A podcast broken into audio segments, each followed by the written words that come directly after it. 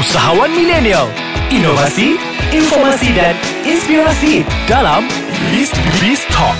Hai, Assalamualaikum. Bersama saya King Afiq dalam episod yang seterusnya dalam Biz Talk with King Afiq. So, sekadar peringatan kepada semua yang mendengar, jangan lupa untuk download podcast Ais Kacang di Google Play Store dan juga di App Store.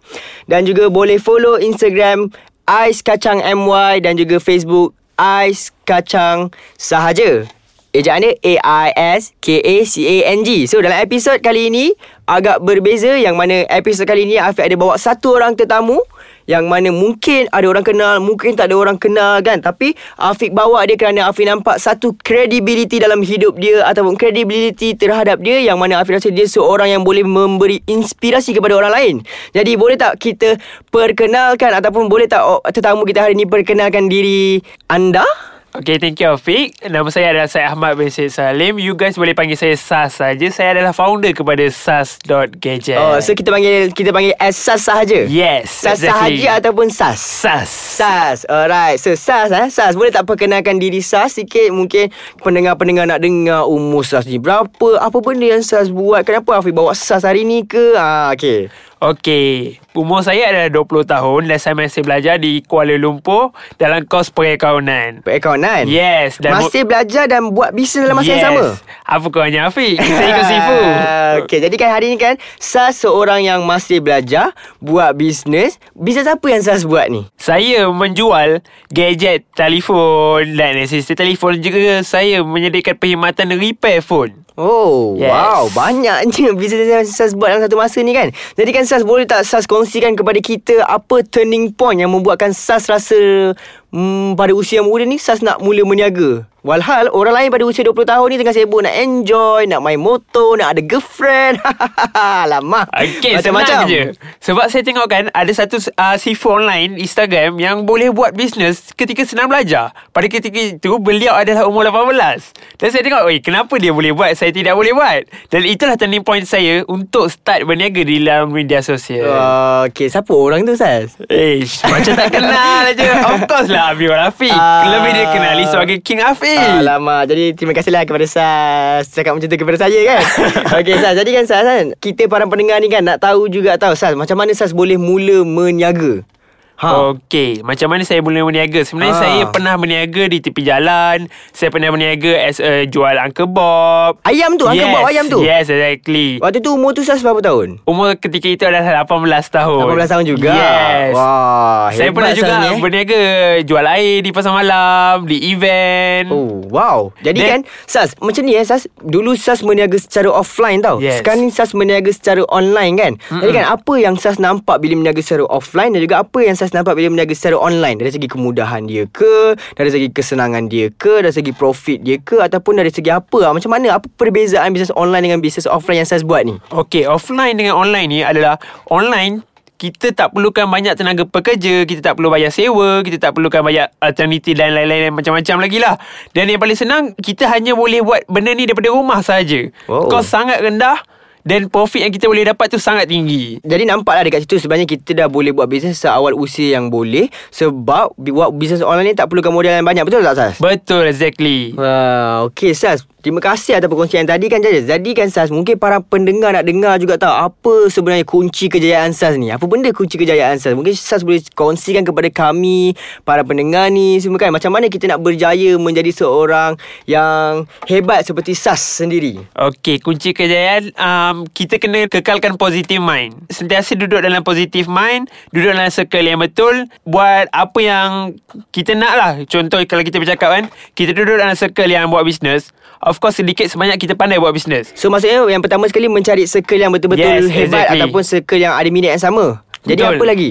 Yang kedua adalah kita kena, kalau macam saya, pagi-pagi saya akan tengok benda-benda positif, benda-benda ayat-ayat daripada Gary, daripada Dr. Azizan dan macam-macam lagi. So benda-benda tu akan positifkan mind saya sebelum saya mulakan bekerja. So yang kedua tu, dekat situ kita boleh konklusikan sebagai macam kita kena mencari, ataupun setiap pagi kita bangun kena sentiasa jadikan diri kita sebagai seorang yang positif dengan cara kita mendengar ataupun mencari maklumat-maklumat yang boleh memberi aura yang positif dalam hidup kita. Betul tak SAS? Betul. Okey, jadi kita berhenti sebentar. Jom kita pergi minum ais kacang sekejap.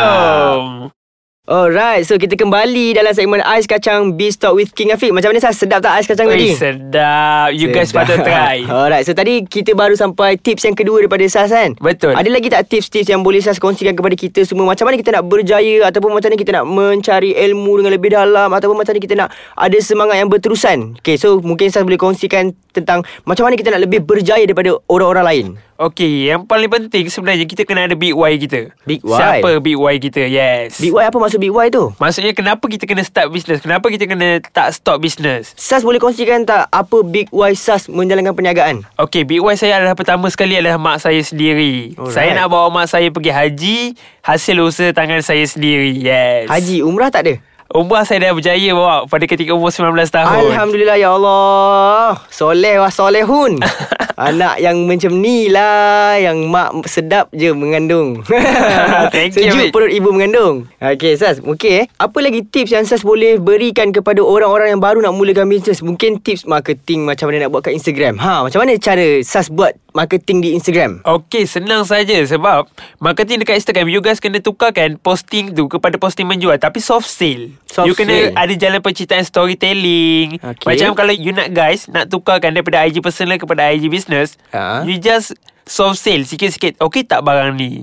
Okay tak kalau saya bawa masuk? Oh, jadi maksudnya kita buat periklanan di IG personal terlebih dahulu? Untuk permulaan, yes. Permulaan. Kita mungkin boleh mintakan pendapat-pendapat kita punya follower. Okay. Kan lebih mudah begitu. Yes, betul juga kan? Betul juga cakap SAS tu. Mungkin sebelum kita bawa masuk barang, apa kata kita tanya dulu follower-follower kita tentang barang tersebut menarik ataupun tak menarik. Betul tak, SAS? Betul, exactly. Okay, SAS. Jadi kan, SAS, apa lagi yang SAS nak kongsikan kepada para-para pendengar, ataupun macam mana nak menjadi, macam mana SAS yang jadi sekarang ni? Okay, ataupun apa yang membuatkan SAS jadi SAS sekarang ni? Okay, senang saja. Nak buat sesuatu, kita perlukan seorang guru, seorang mentor. Even kita nak belajar sekalipun apa sahaja, kita mesti perlukan seorang cikgu. Alright. Kenapa sebelum ni saya buat sesuatu semua tak menjadi?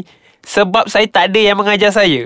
Dan ketika ini adalah saya berguru dengan seorang mentor yang sangat-sangat hebat, King Afiq. Dan saya spend a lot untuk belajar. Jangan kita takut untuk spend dalam ilmu. Itu yang paling penting. Jadi sebelum tu ini tak ada bayaran, eh? Saya tak suruh, eh? Saya tak suruh, eh? Saya cakap macam ni, saya tak suruh, eh? Tak ada.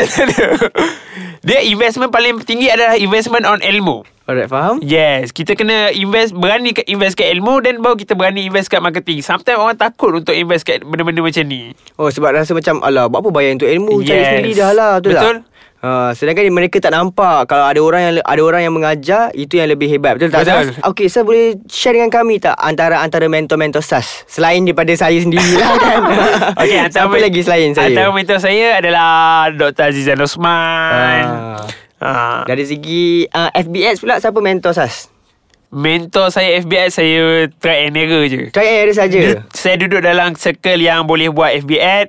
Saya just swap je ilmu. Jadi daripada cerita yang SAS kongsikan tadi kan, apa benda yang Afiq boleh simpulkan? Yang pertama sekali kan, untuk kita berjaya adalah kita perlu cari mentor yang betul. Betul tak, SAS? Betul. Yang kedua pula, kita kena sentiasa surroundkan diri kita dengan orang-orang yang positif, yang ada minat yang sama. Betul? Betul, yes. Yang ketiga pula, setiap kali kita bangun pagi, apa benda yang perlu kita buat adalah kita perlu mencari, ataupun kita perlu tengok-tengok video yang boleh beri aura positif dalam diri kita. Betul? Betul. Dan yang keempat tadi, SAS kata tadi, jangan pernah give up, ataupun jangan mudah putus asa. Walaupun apa tadi saya cakap?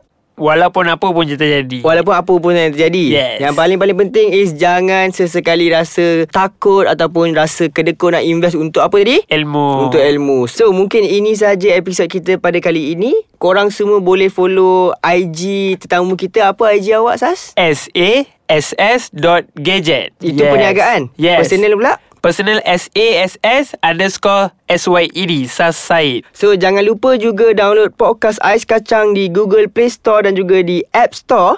Dan juga boleh follow IG Ais Kacang MY, and boleh tengok FB Ais Kacang. Dalam masa yang sama, korang juga boleh buka website aiskacang.com.my untuk memberikan sebarang komen, ataupun untuk tanya apa-apa soalan, ataupun untuk memberi apa-apa pendapat tentang episod yang patut Afiq buat pada masa yang akan datang. Alright, so terima kasih kepada tetamu kita pada hari ini. No problem, thank you so much. Okay, berakhirlah episod kita pada kali ini. Alright, Assalamualaikum.